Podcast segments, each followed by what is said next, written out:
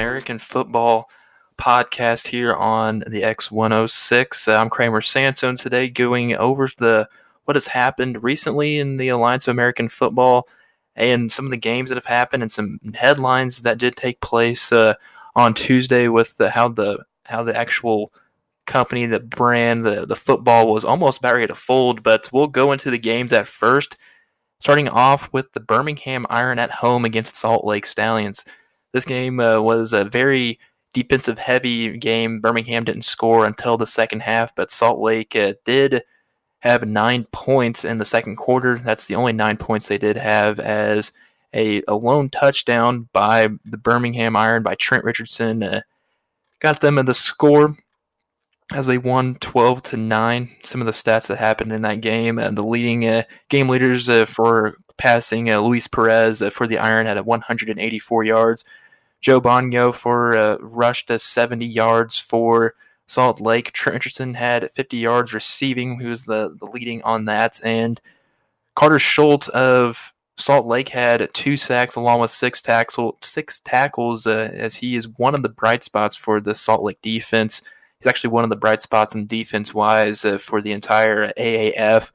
And it wouldn't be surprising if he at some point makes a practice squad for a team in the NFL and possibly play a few snaps, as this is one of the developmental leagues. And with Salt Lake getting a deal with Green Bay Packers as a development partner affiliate, you might see Schultz at some point for, you say, the Green Bay Packers, and he can honestly have a few times get some reps that way in the NFL. As this is what this league's about. It's not trying to compete with the NFL, which is the smart decision for this team, for this company, you should say.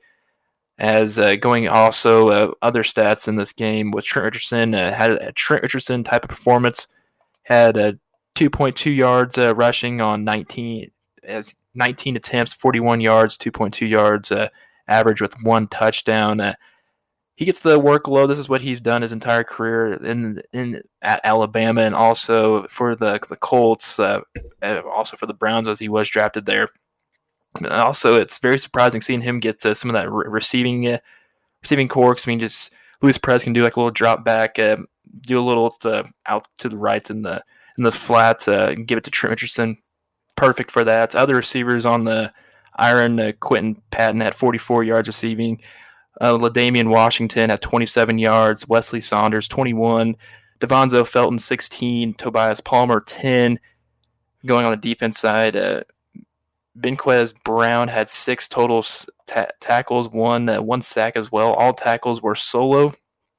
So, as this defense is kind of like their version of the Steel Curtain, but it's the Iron Curtain. It kind of does a little play on their name. It's kind of catchy, as that's who the Iron are. Going over to Salt Lake side, Austin Allen, their quarterback, had only 114 passing yards. This was a complete defense from both sides. Joel Bonio had 70 once again, leading the entire rushing attack for both sides. Brandon Oliver had 59 yards for Salt Lake. This is a league that saw a lot of running over the past week 2, so it's not much of the throwing game unless we get to a little bit later on with the San Antonio and Orlando, as they had a very good game that was very interesting to watch. Going with the receiving-wise, the leading receiver for Salt Lake was DeMarcus Pierre-L, as he had 28 receiving yards for Salt Lake. So once again, Birmingham defeated Salt Lake 12-9. Moving things on to the next game that took place in the nightcap on Saturday was Arizona Hotshots going to Memphis Express, as they got their first home game. And the Hotshots, they were down the entire time until the fourth quarter, where they put up 14 points as they won 20-18.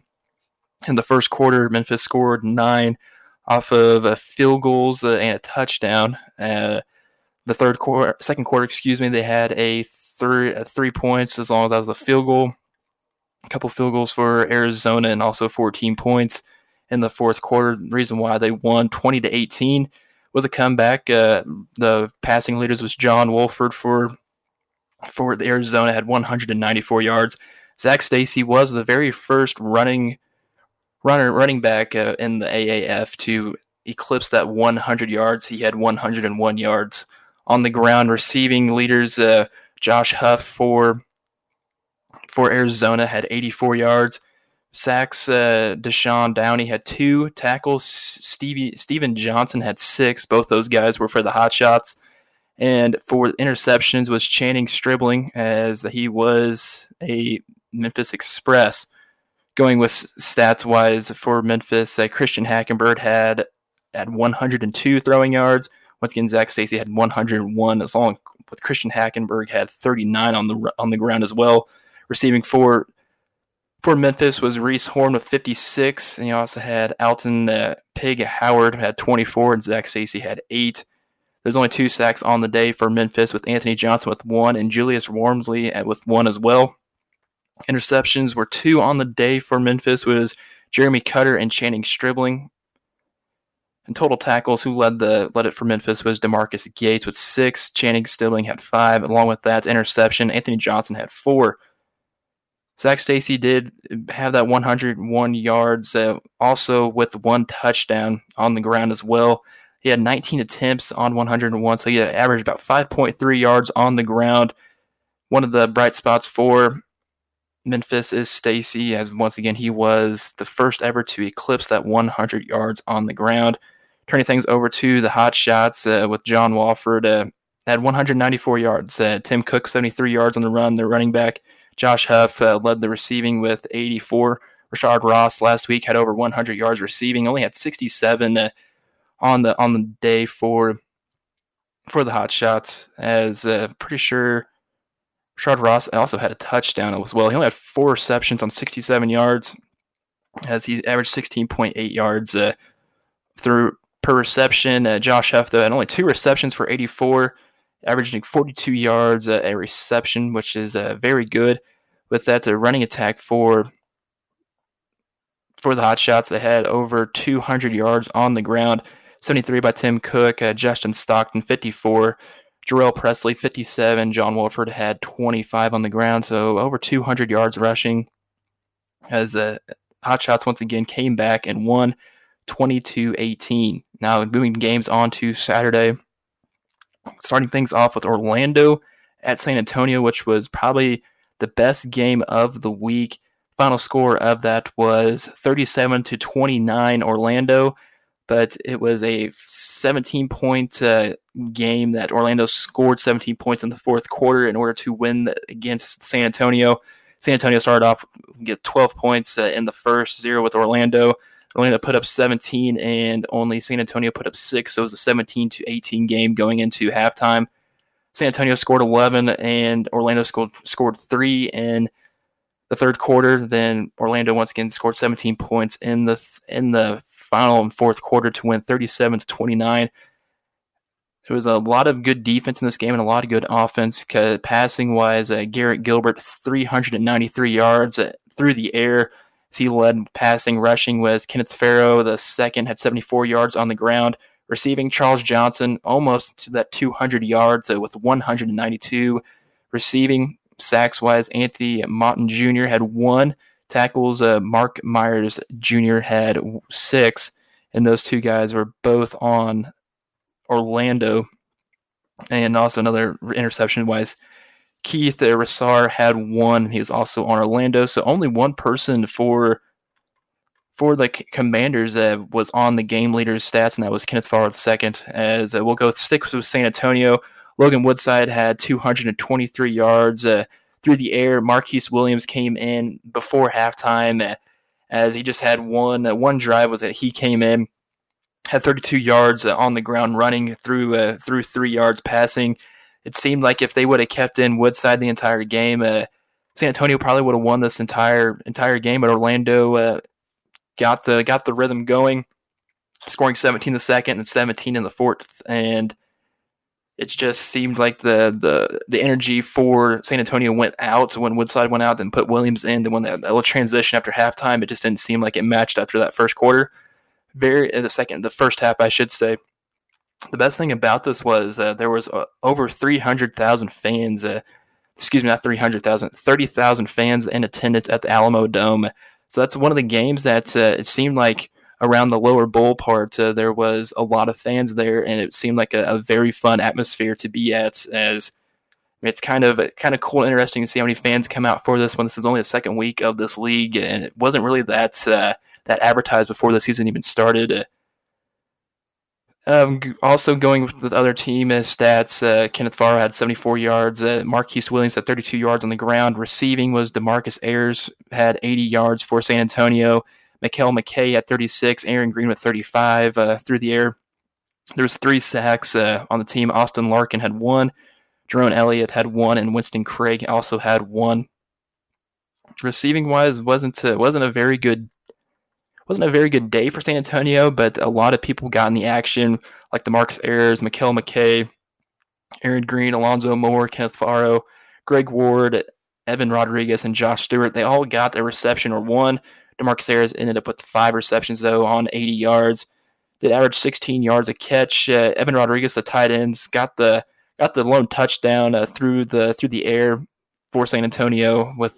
He was targeted twice on 6 yards. So that was that. Moving things over to Orlando, which their defense stepped up huge.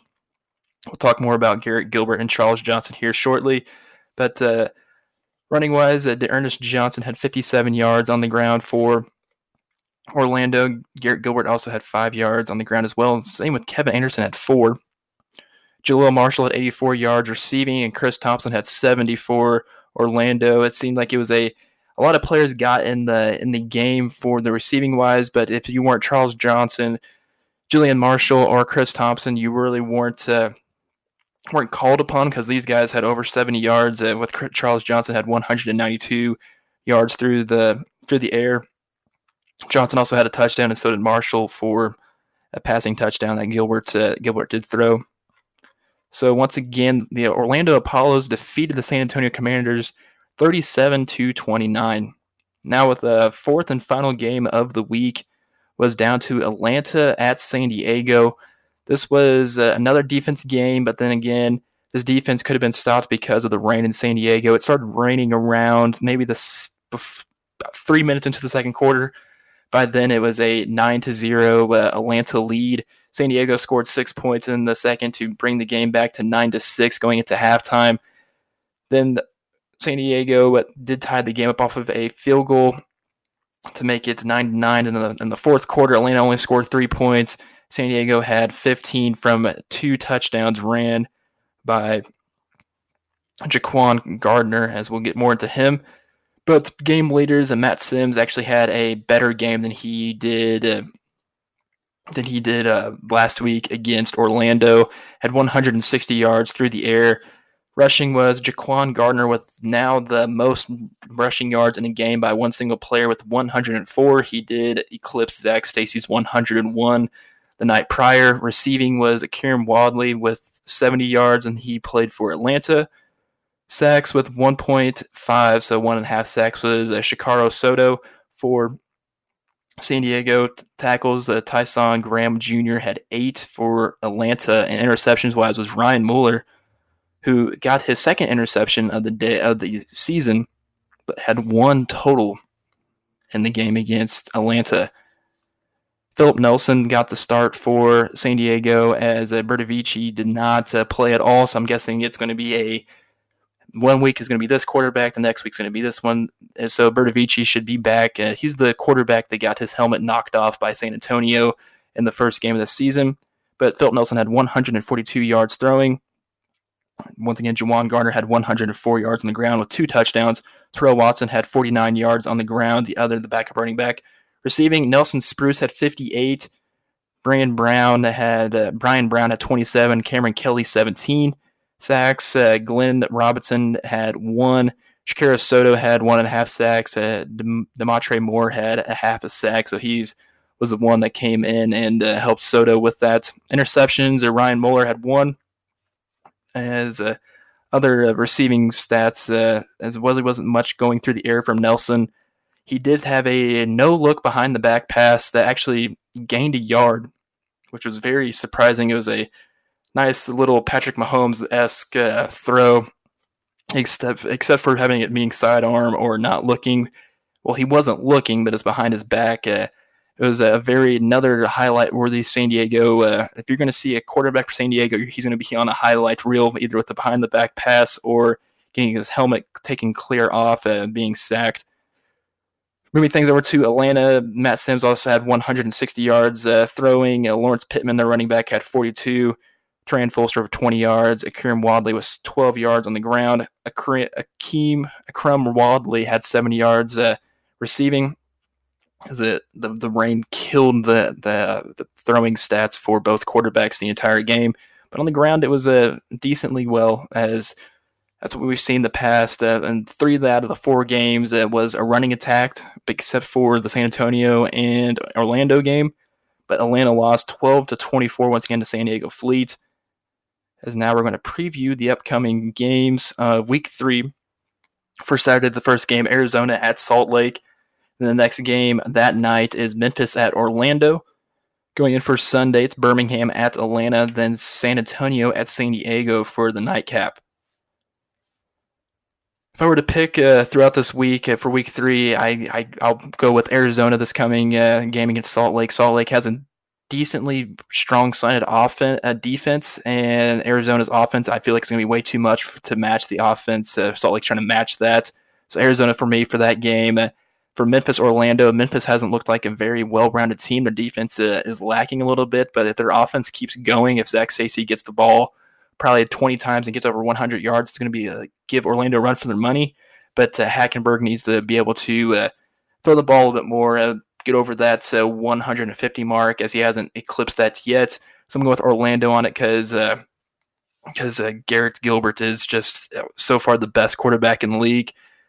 For Birmingham and Atlanta, I'm going with Birmingham. I have declared myself as an Iron fan, so anytime the Iron are playing, I will totally take the Iron. And also, Atlanta hasn't looked that good.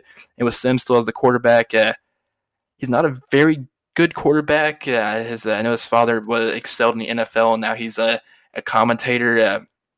But I'm going with the Iron. San Antonio and San Diego might be probably the best game of the entire week. San Diego has a very good defense. San Antonio just came off of a loss against Orlando, which they probably should have won. But with it being in San Diego, I'm going to have to pick San Diego over San Antonio this week. Now for Week 2 players that were players of the week on the offensive side.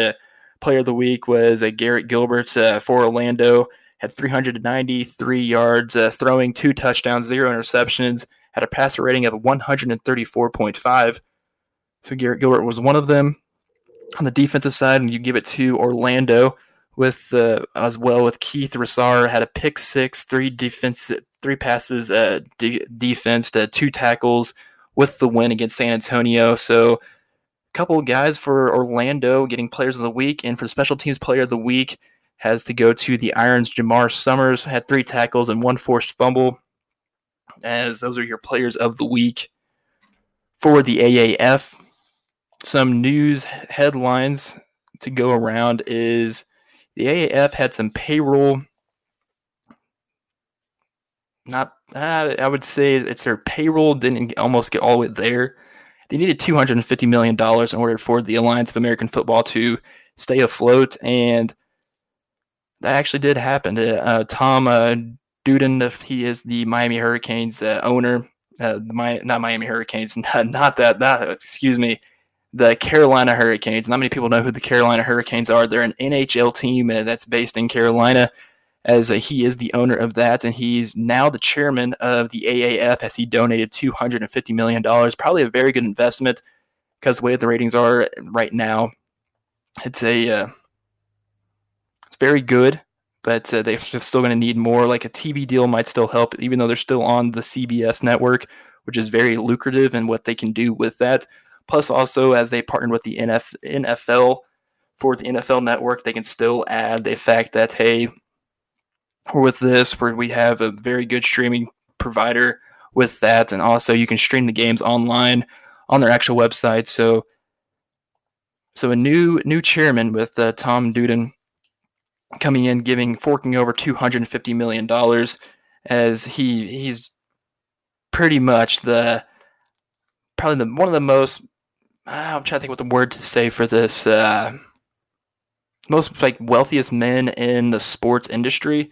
Because if you already own a hockey team, that's he's trying to turn around and actually get them better, which surprisingly they actually are getting better, even though they are a notoriously bad team. But if he's doing this now as chairman for the AAF, the sky's the limit for him, and see what can happen. Hopefully the AAF still sticks around. And the last and final thing I want to go over is the conference standings right now. As let's go with Western Conference, Arizona Hotshots. Western Conference does consist of the Arizona Hotshots, San Antonio Commanders, San Diego Fleet, and the Salt Lake Stallions. Arizona is leading it as they are 2-0. Tied for second and third is San Antonio Commanders and San Diego Fleet at 1-1. The Salt Lake Stallions are at the bottom at 0-2. In the Eastern Conference, it is tied at first and second with the Orlando Apollos and Birmingham Iron at 2-0. The Memphis Express and Atlanta Legends are tied for third and fourth as they are 0-2. So it's a little bit of you can see on the Western side, a team that's probably the best out of there, which is either Arizona Hotshots or San Antonio Commanders. Even San Diego Fleet, they have a good defense. Salt Lake Stallions just need an offense to come around. I know they have running back Matt Asiata, who was a running back for the Minnesota Vikings. So things can turn around that way. But Orlando Apollos and Birmingham Iron, which Iron has the Iron Curtain defense. I'm ready to see that game happen in week four, the Orlando Apollos versus Birmingham Iron week four. Definitely a game I'm going to be watching. But that will do it here for this new edition, second week action of AAF. Of course, there's going to be another one next week by myself. But let me know who you guys are going to pick, who's your team in the AAF, and tweet at us and listen to the other content here on X106 Sports. Thank you.